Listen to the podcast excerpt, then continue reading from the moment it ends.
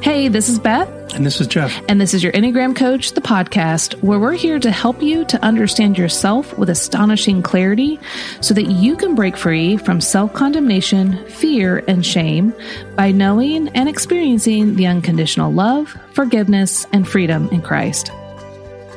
Today, we have part two of our interview with Adam Young on the Enneagram and trauma. Yeah, well, here's the rest of that conversation with Adam Young.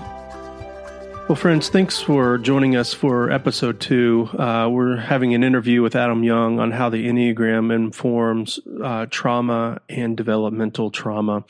And so Adam's done an excellent job, and Beth's uh, been commenting on how uh, each type works and then insights on how uh, each type interprets and experiences um, tragedy in their lives. well, Adam, in our first episode, you discussed with us a, a, a, definition, a working definition for developmental trauma. Would you mind reminding our listeners of that definition? Yeah, I mean, the key things to think about are three attunement, responsiveness, and engagement. In other words, when you were an eight year old boy, when you were a 13 year old girl, was your mother and father attuned to you, which gets at did they know what was going on inside your heart, in you emotionally? Were they aware of when you were sad, when you were angry, when you were uh, depressed? And were they uh, curious about why, which leads to the second thing, which is respons- responsiveness.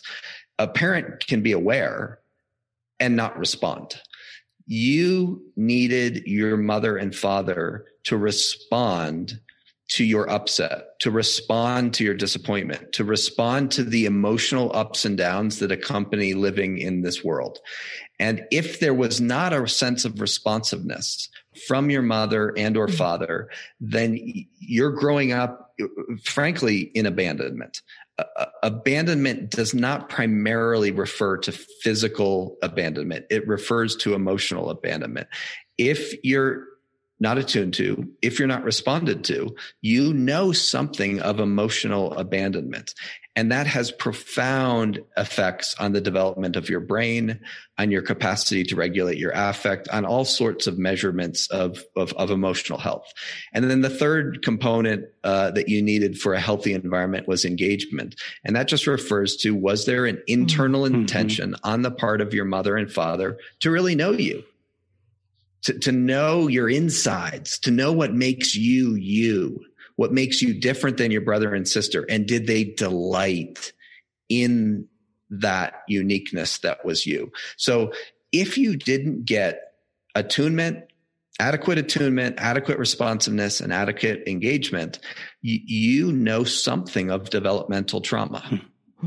Well, uh, as we go through each of the numbers, we're going to reflect back upon those three things and so, and apply it specifically. If you're a type one, two, and three, be sure to go back to episode uh, one of the series. But we're going to start off with uh, type four. So, Bethy, why don't you tell us about type fours? Yeah. So type fours, they're going to desire to be their most authentic self, to be unique, to be special, to be different, because they fear that they're not unique, that they're just ordinary people. And if that's so, then are people going to fully see them and love them for who they are? And so for them, their underlying fear is that they're going to be worthless or misunderstood and unlovable because maybe they're just average. So they're struggling and constantly constantly trying to get away from ordinariness and striving towards this uniqueness. Will someone see and pay attention to my unique core? But here's the thing. They struggle feeling flawed and that something foundational is missing inside them. And so for them, they're looking at everyone else saying, see, everyone is complete and whole, but not me. There's something flawed. There's something missing. And so this this feeling uh, of feeling this missing piece, it says to them, well, if I have this missing piece, then I can't fully be loved. I've got to, I've got to fill this part of me with uniqueness and differentness. And I need to stand out so that others can love me. But see, the core longing is for them to hear you are loved and seen for exactly who you are, special and unique. That's what they're wanting to experience. But they're not experiencing that. And so their brain kind of uh, kicks in. And so all of a sudden you're going to see them, uh, being different, unique, standing out or emotional. Um, they will go into their inner world and have a tsunami of emotions that overcome them. And you'll feel this vulnerability and, um, kind of the highs and lows of their type. And so, Adam, how does that play into uh, trauma for when they were growing up? Oh goodness, so many ways. So I, I mean, I'm just as you were talking, I'm picturing a seventh grade girl, and she is a four, and she loves her purple belt. Mm. She has a purple belt. Her uh, again, the the the tragedy with abuse is that very often uh, our abusers were more interested in us and provided more care, comfort, connection than our mother or father mom doesn't care that she has a purple belt. Uh, mom is actually envious of the fact that her seventh grade daughter is beginning to develop as a woman and is not fond of the fact that uh, her father is actually closer to her uh, than she is to her mother.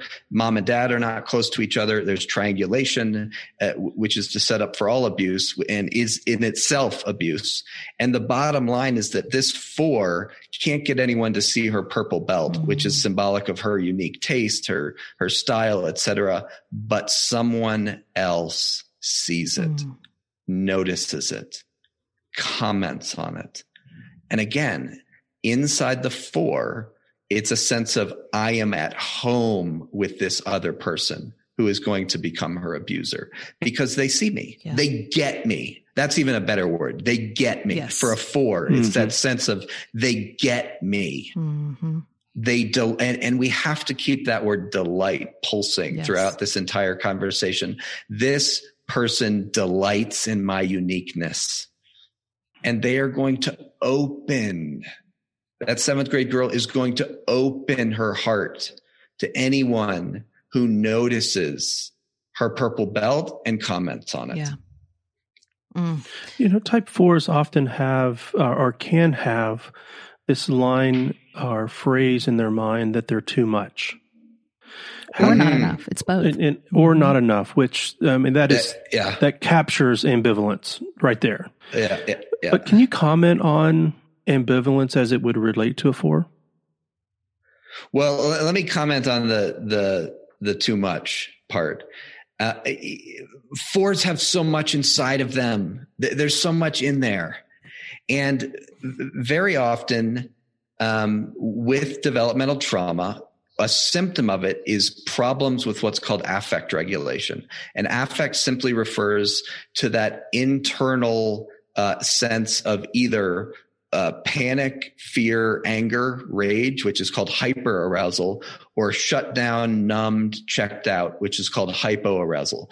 But that internal sense of, of, of, of, of emotional arousal is, is what we mean by affect. Fours often will have difficulty with affect regulation. And that's where you get that sense of I'm too much. Nobody can handle me. Nobody can contain me and all of my uniqueness. Nobody gets me. And that, that, that battle with not being seen, understood, delighted in is dysregulating for us mm. because we want to be loved and known and enjoyed. And so that four, then it's a vicious cycle. They get dysregulated, they get panicky, they're often anxious, uh, they, they, they get um, upset quickly. And it's this sense of the interpretation is nobody can handle me. I'm too much. Mm-hmm. And nobody mm-hmm. understands me. And nobody understands. And related to the questions you presented at the top of this podcast, that if your parents are giving you a message that as they seek to attune to you but feel overwhelmed, which is their own stuff, that's not the type fours, but the message is no, I, I don't want to attune to you because you're too much. It's just reinforced. And so even yes. like your parents have in some way contributed to the message that you are telling yourself. Mm-hmm. Absolutely. It, it, gets named as you're too sensitive. You're a drama queen. Yeah. Yeah. Mm-hmm. And these are these are frankly curses mm-hmm. that are placed upon the glory of this girl's fourness. Yeah. Yes. And they are curses placed because the mother and or father does not know what to do with their son or daughter. Right. Mm-hmm. Which gets us back to the core longing. What, so the parent might be thinking, Oh, I need to see their uniqueness. I need to tell them how great their belt, their purple belt is. Those are all good things. But what the four is needing, what the four is longing and to hear and experience is you are seen and loved for exactly who you are, special and unique as God created you. And when you hit that message over and over again and lead your child or lead your own self, if you're a four, lead yourself back to the spring of living water, who Christ himself says this all day, every day, that's where the real healing happens. Great. Well, why don't we move on to type five? Okay. So type fives, they desire to have enough knowledge and information to be capable and competent in what they do. So they're striving to gain more information, to gain more resources, and definitely to make sure that their energy is uh, replenished and uh, never depleted. So what you're going to see is in fives, they fear being helpless, incapable with dealing with the world and those that are around them. They're also going to fear that there's going to be this catastrophic depletion inside them, especially their energy or other resources that, that they feel will keep them independent and autonomous. Um, so for fives, they're going to constantly move towards what they can master. So continuing to learn. They're also going to move towards isolation, meaning to be by themselves, to process their thoughts and feelings, to keep those energy reserves uh, replenished, to not be depleted. But they're going to feel from others this sense of depletion, this sense of intrusion. And I always tell people it's kind of like they have this um, battery within, and it is about their interactive life with people. And this battery, when they wake up every day, it's about 20 to 25% full. Whereas, you know, when we wake up with our cell phone, we're hoping that it's 100%. We can go all day. Um, but for them, they only have so much interactive battery. So they have to ration it out. Well, if they're in a family or a circumstance or a situation where they're being demanded or obligations put on them or intruded or their surprises is going to radically deplete that internal battery so much so that they fear catastrophic depletion. And so what they're longing and wanting to hear and experience is to hear your needs are not a problem. Because for them in their mm-hmm. mind, they feel like their needs are these, let's say like massive boulders that are hard for them to, you know, take care of, let alone why would I hand this over to anyone else? So they try to minimize their needs and take care of themselves. But the mind constantly is playing playing the line that they have to hoard their resources, they have to hoard their energy, and they have to stay autonomous in order to make sure that catastrophic depletion doesn't happen. So, Adam, how does this play into maybe the role of trauma in someone's life? We'll be back after a quick break. Moms, it's here. Registration is open for Enneagram for Moms cohort. Yes, from May 6th to May 13th, you can grab your spot to be in one of the cohorts with moms of the same Enneagram type, plus with a certified Enneagram coach leading the way.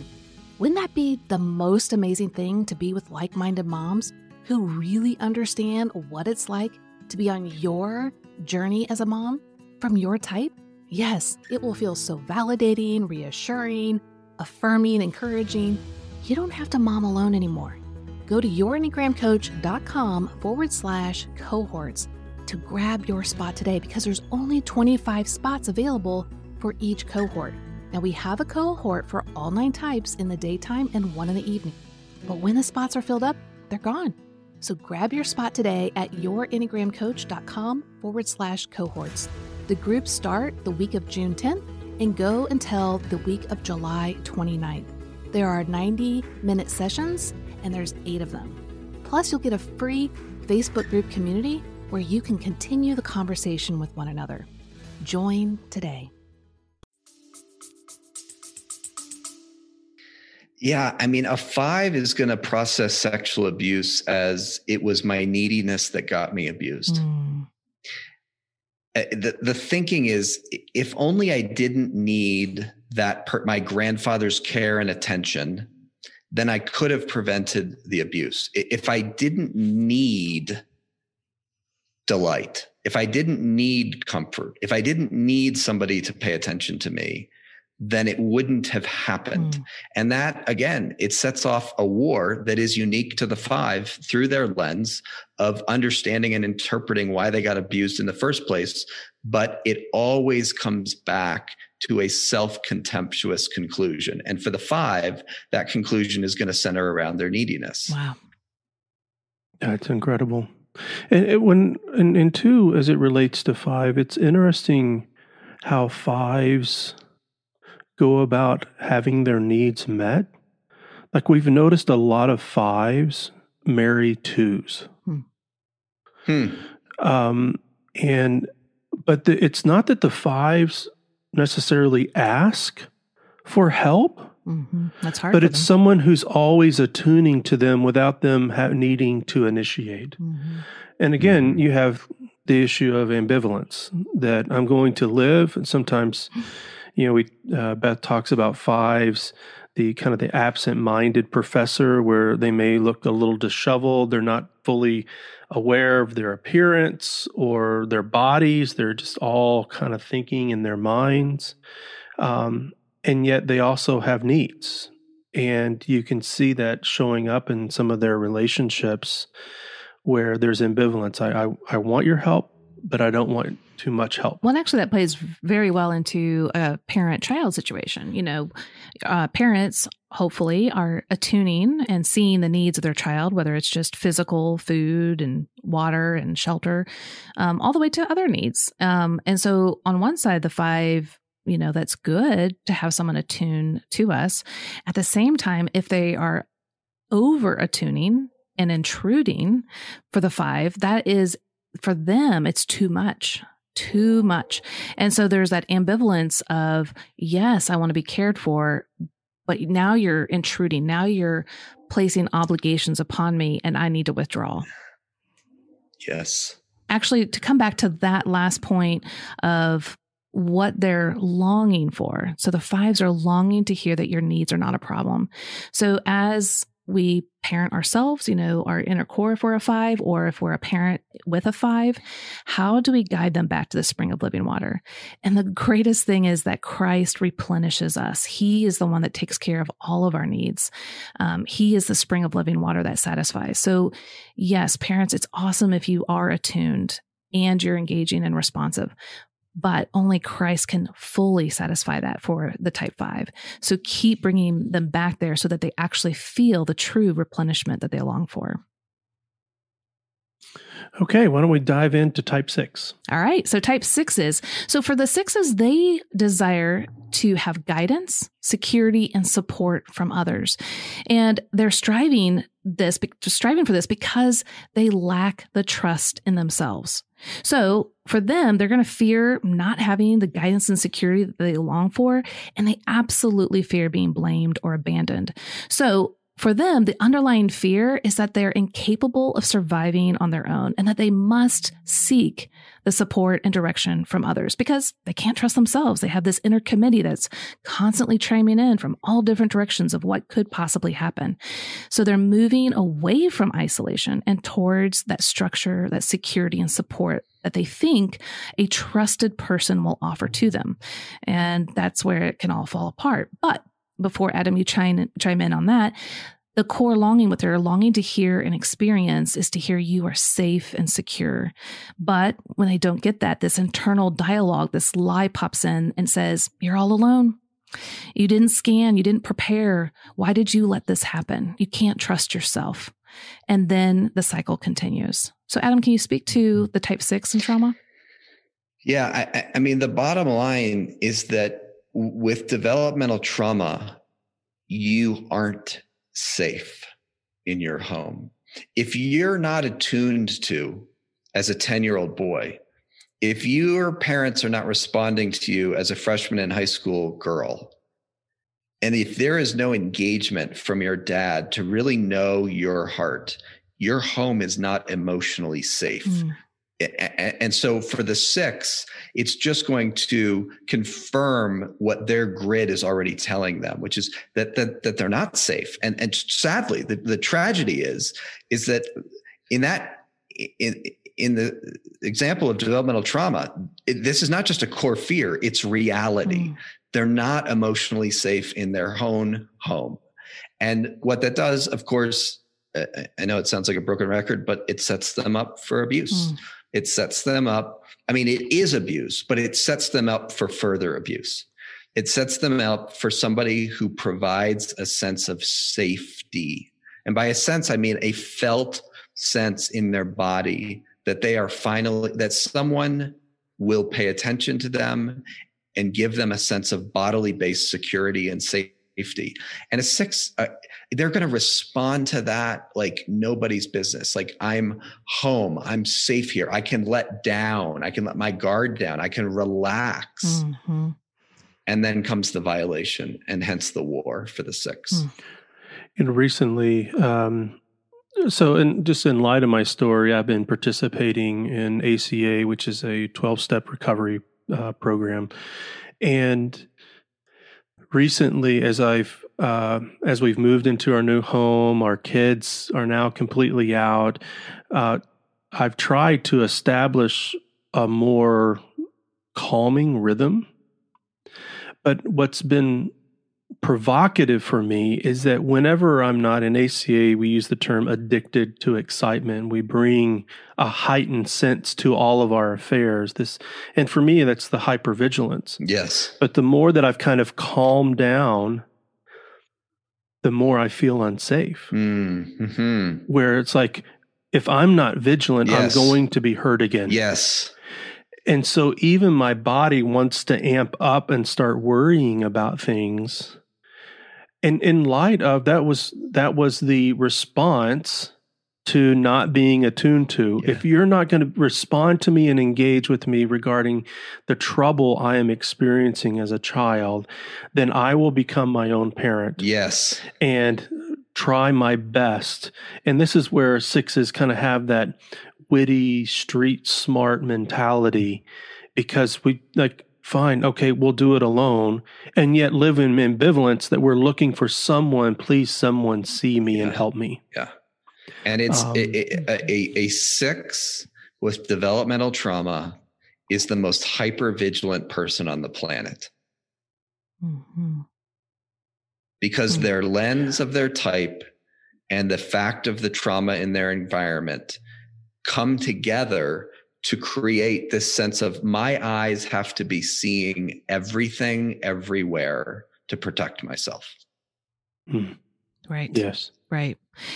And that's where we can, whether self lead ourselves, if we're a type six, or if we are a parent to a type six, where we can let them know that we will provide them that safety and security to the best of our ability by trying to attune, to respond, and to engage, but ultimately guiding them to that spring of living water because God is the ultimate one that gives us the safety and security. His uh, life, death, and resurrection ascension are the security that we need because He has completed all things on our behalf. So that is exactly the path that we need to walk the six two through as they work through uh, trauma. Mm-hmm. Okay, well, why don't we uh, dive into type seven? All right. So, type sevens, they desire to be fully satisfied, happy, and content, and they're striving to really achieve their wildest dreams and fulfillment, but they fear being trapped in emotional pain, being deprived, limited, bored, and definitely missing out on anything that could be fun. And so, this underlying fear is that their needs and desires may not be met by others. And so they're just going to have to do it alone. Be independent. Go for it. Because no one else is obviously helping me complete these satisfactions. So they're constantly moving away from this pain and sadness and hopelessness, but they're moving towards independence, their own fulfillment and happiness. But as this type seven, they long to hear and experience you will be taken care of. Now, this can be really hard for a type seven. They're like, what? You will be taken care of. What do you mean? Like, I'm okay. They'll reframe a lot of things. But think of it as a child. You know, when, when we're children, we're like, can we go to Chuck E. Cheese? Can we go to Baskin Robbins? Can we go to a movie? And we keep saying, can we, can we, can we, can we? And the parent, even if their parent was like, yes, yes, yes, to five things, eventually the parent says, we've got to go home, take a bath, do our chores, and go to bed. And no matter what level the seven has been satisfied up to that point, it's just not enough. They're, they long for so much more. It never feels fully complete. And so they don't feel like they're absolutely being taken care of to, to the completion, to the fulfillment that they want. So to have someone say, you will be taken care of and really mean it at that deep core means so much to them. But when they don't get that, they have this internal record player, this lie that says, I cannot rely on others for my satisfaction mm-hmm. to satisfy this craving. I've got to do it on my own. So, Adam, Adam how would you uh, talk about type six and trauma? Or type seven? I mean, I'm sorry, type seven. Yeah. well, it, it, it's again, it goes back to the setup. I, I, I mean, the bottom line is that a seven growing up in a home where there is developmental trauma, where they're not attuned to, they're not responded to, they're not engaged with, they are going to know deep down in their gut uh, that their needs and their desires are not going to be attended to and that they are not going to be met. Um, and that creates, uh, for a seven, not just a hunger, which is common to all types, but a panic, a, a sense of uh, a desperation. And, and they are going to look anywhere and everywhere for that desperation to be soothed. And sadly, that's what abusers pick up on, and that's what they capitalize on. And so the seven is going to, again, be set up for abuse uh, by someone else because of the lack in their own home of care, of comfort, of connection, of security. Hmm. Adam, uh, oftentimes sevens um, the core longing doesn't quite land on them mm-hmm. where you know when beth's uh, just like she said in introducing the seven that um, that my needs will be taken care of often sevens will say that they're they more align with the core longing that they will be content mm. how do you think those two phrases are actually connected as it relates to their relational style do you have any thoughts about what that? two phrases um, so, in one sense, in in proper enneagram, it's uh, you um, will be taken care you of. will be taken care of. Mm-hmm. But often sevens more resonate with you will be content. Yeah, yeah. I, you know, I don't know. Um, my inclination is to defer to Beth. I, I, I, I hear what you're saying. Um, I don't I don't know the the the mind and heart of a seven well enough to know how that translation happens. Yeah, I think I think you can actually combine the two. You can say, uh, your deep longings will be taken care of. Yeah, it feels safer to say I'll be content than I'll be taken care of it feels like a, that there's dependency. Uh, well, I'm going to deny my desire to be attuned to, to be responded to and engaged with.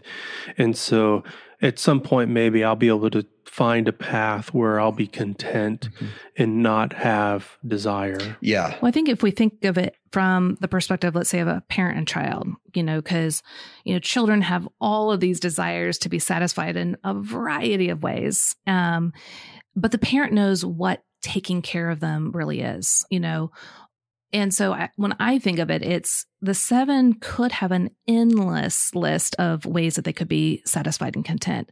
But Christ knows where true contentment lies and he will nurture that. He will care for that.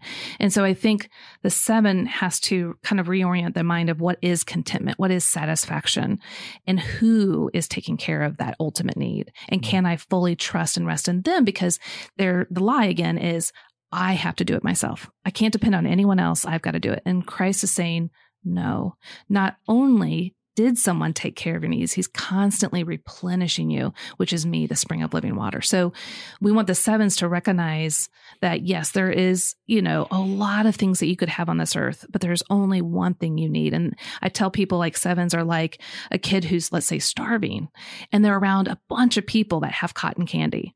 Well, it looks amazing and they have this desire for it and they sure are hungry. They're, like you said, they're panicky, they're desperate and they go around eating all this cotton candy. And for a second, it feels and tastes great but it does not satisfy what they really need. And so Christ is the one that knows what your needs are and he will take care of them. Before we move on to type 8, Adam, is there any other thoughts you have about sevens? They're not likely to go to therapy. Mm-hmm. That's funny. My, yes, I know. I, I won't say who, um, but I have a dear person in my life that's type seven, and they have gone to therapy after many years yeah. of being convinced. Um, and it was, I mean, he'll say it was amazing. It was so needed. But he said it's like going to the dentist without Novocaine. Yeah. Yeah. Great. All right. So well, one one phrase I remember Allender saying in our training was, uh, "The way out is in," mm. and so for sevens, uh, dive in. Uh, yeah. The the the treasure you seek is in the cave you fear. Yeah, and um, there's a lot of help for you uh, to understand these desires. Well, great. Well, why don't we dive into type eight, Beth? All right. Well, this is, you know, these last two, um, Adam, you and I are going to resonate with them a lot. So um, I think that really helps kind of, um, you know, help people to capture, you know, what these types are experiencing because, you know, there are types. But so the type eights, they desire to protect themselves and those that are around them that are important to them. And so they're going to fight the injustices and stand up for the underdog but they fear being violated, vulnerable, betrayed, and controlled when there's um, like, you know, being at the mercy of injustice, basically. And so, this underlying fear that they're going to be manipulated, controlled, and harmed, they're going to put up some strong armor. They're going to want to protect themselves. They're they they're not going to trust just anyone because their core longing, what they long to hear and experience, is you will not be betrayed. I've got your back. I'm the strong one. I'm the protector for you. But when this doesn't happen, their internal record player lies to them and says, I, I can't trust anyone but myself. Mm-hmm. And so this leaves them then alone to protect themselves from being harmed and betrayed by others. Mm-hmm. So, Adam, can you speak to this? Yeah. I, I mean, the dilemma, of course, with abuse is that um, for the eight, they trusted their abuser. They were groomed and they opened their heart in trust to this person and betrayal resulted and so for the eight it, it, it it's this co- almost this cosmic sense of uh, how could i have been duped and mm-hmm. how could um, I, I have allowed myself to be humiliated and betrayed like this and again it comes back to self-contempt which is the core component of symptom of all trauma. It, it I was not um, aware enough, uh, protective enough. Uh, I, I, should have known that I'm alone in a dangerous world. And mm. and so it's the abuse uh, reaffirms their their their conclusion that I am alone in a dangerous world, and on top of that, I just got betrayed, and it was because of my neediness, which I hate anyways. Mm-hmm. Uh, um, and, and, so it just creates multitudes of wars inside yes. the heart of an eight. Well, I you know just kind of paint a picture for people is that eights are some of the uh, most tender yeah, on the enneagram. Yeah. Their heart is so tender. Now, people listening might be like, "What? They're the strong ones," you know. And I'm like, "Yes," but think of your a person's heart you know as or like an eight as being like your arm being burned by fire. Yeah. you're not going to just have your arm out there for anyone to bump into. You're going to shield it. You're going to protect it. Well when an eight's heart has been wounded they put up a very strong defense especially for others to experience outwardly. So there's this external shield that people will bump into and they think oh they're so big and tough you know or intimidating. But really guys underneath underneath is this very tender heart. And the thought that it being betrayed and harmed and controlled is just beyond what they can uh, bear. So they put on this shield. Uh, would you resonate with that? Oh, absolutely. Absolutely. I mean, we don't like to let, we don't want anyone else to know that our hearts are the most tender hearts out there. Am I, am I outing all right, you're, you're, outing, uh, but, but it, it's, it's the case. And the healthier that we are, the more we are able to embrace our vulnerability and our tenderness and really see it as beautiful and glorious and God given. Yes. Yes. You know, I think one of the things that particularly strikes me in this this brief moment to give to eights is their wrestle with shame and contempt. Yeah. I, I, I don't think I would have. I, I've not always thought of the strength being the same strength that they actually come against themselves, particularly when it relates to these core experiences. And it, it I don't know why. I mean, I, we've listened to a lot of the different types at this point, but for some reason with eights, it almost kind of moves me to tears. Like, oh no, like hmm. just the the ferocity, the ferocity. Yes, that they would put towards themselves, and you know, the stronger the wall, the stronger their ferocity. Um, the kinder, more warmly present, the more that they have kind of tamed that inner lion that's been coming against them. Yeah. And, and, you know, eights have this innate sense of injustice and they will they will fight for the underdog mm-hmm. but for the eight who has been abused they it's like they they they didn't fight for that boy right they, oh wow! The, they missed it. They missed it. Did they betray sure. themselves? Yes, uh, ultimately that's the conclusion. Yeah. Wow. They, they did they be, they let themselves be betrayed, but that's that's almost for an eight. That's almost synonymous with they betrayed themselves. Right. Yeah. Right. Wow. Because they let the they let the low person be hurt. Mm. They let the the vulnerable be wounded. Mm. Yeah. Wow. It just happened to be them. Yeah. Well, and that's where I, you know, I just love pointing people back to how Christ satisfies our core longing. You know, the core longing of the eight is you will not be betrayed. Christ literally was betrayed, beaten, and died and rose again to protect, to win the battle, to be the strong one, to be the shield, to be the rock, the cleft for all of us, but specifically for the eight to know he has protected you and he will protect you. Mm-hmm. You can come to him and drink. Great. Well, why don't we dive into type nine? All right. That's my type. All right. So, type nines, we desire to maintain peace and harmony with others and ourselves internally and externally. We uh, we don't want discord. We don't want to be overlooked um, and separated from others. That just ugh, no, thank you.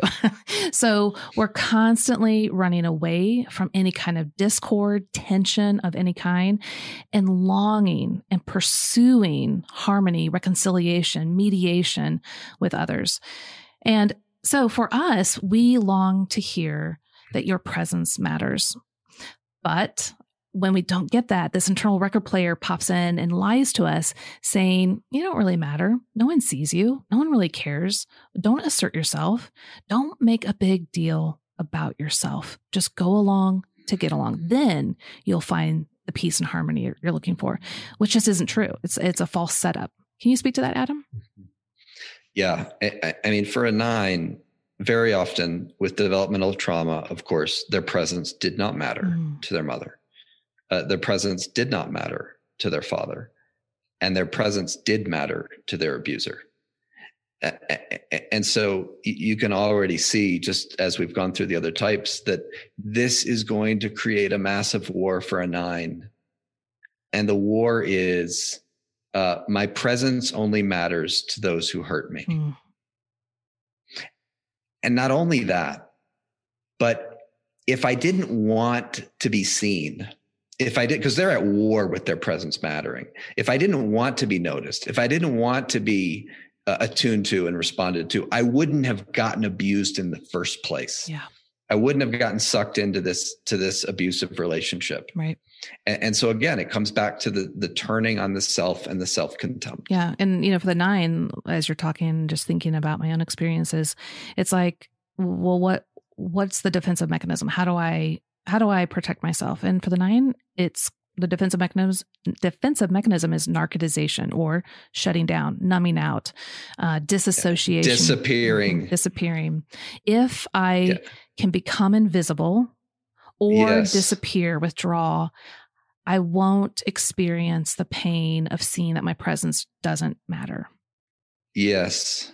And yes. But then if you do that so much, you're you're literally literally setting yourself up for people yeah. not to see you and, and not to notice right. you. And that cycle perpetuates. And that's where the setup comes in because someone is going to kind of come in and say, Oh, you do matter. Your presence matters. I want to hear from you. And then you trust, and then you're hurt. Um, and that can be just absolutely devastating because then, yes, can I get the attention from those that I need to, to care for me in this woundedness? It is interesting. Uh, both you and another uh, friend of ours, um, who's a type nine, that one of the phrases that really resonates with a nine is that I'm not enough. Yeah. Um, I'm not good enough. And and Adam, uh, you're married to a nine, if I recall from our first episode. I mean, have you noticed that with nines that one of the ways that they interpret the pain is "I'm not enough"? Oh, absolutely. Um, and, and, the other thing I'm just thinking about for, for nines is uh, there's never a home for their anger. Mm. oh, you just took a seat in my wife's kitchen. yes. There's there's their their anger is not welcome.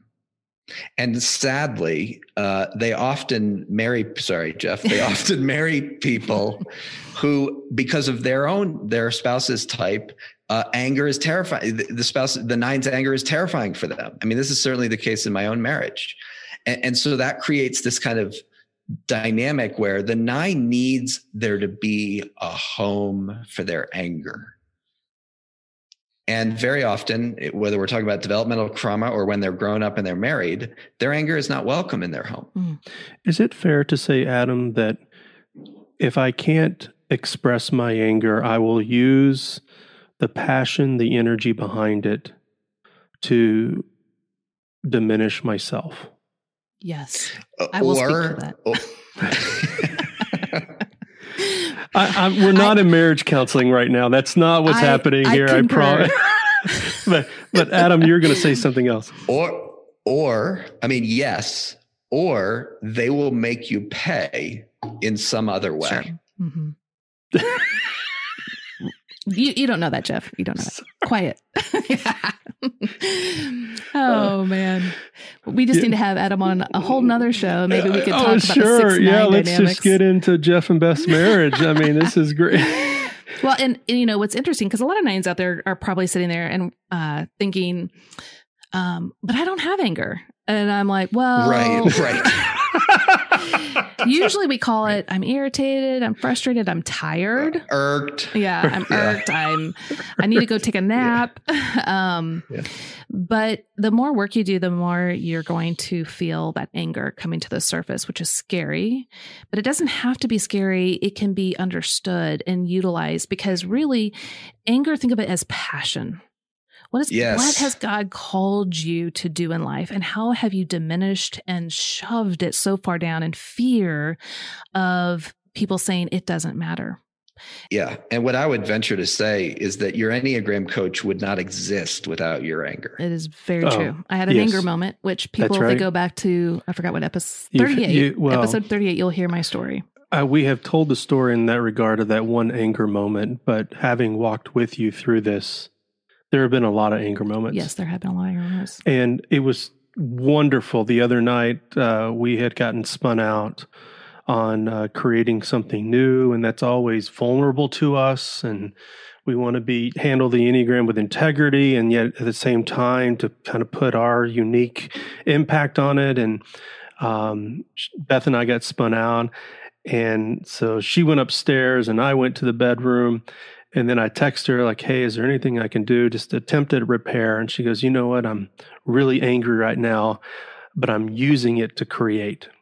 And I thought, wow, holy cow, I'm going to take a screenshot of that text. And yeah, it's true. You know, and and I I rely on my eight wing when that comes out because that's where clarity and passion and I of course not using the anger in a unhealthy way, which which can be, but when can I use that passion, that surge of energy to bring the clarity the nine needs in that fog? And um, but yeah, nines are very strong and powerful and wonderful when we access and utilize it, knowing our presence matters because it mattered to Christ to come and to save us and redeem us and bring him to himself.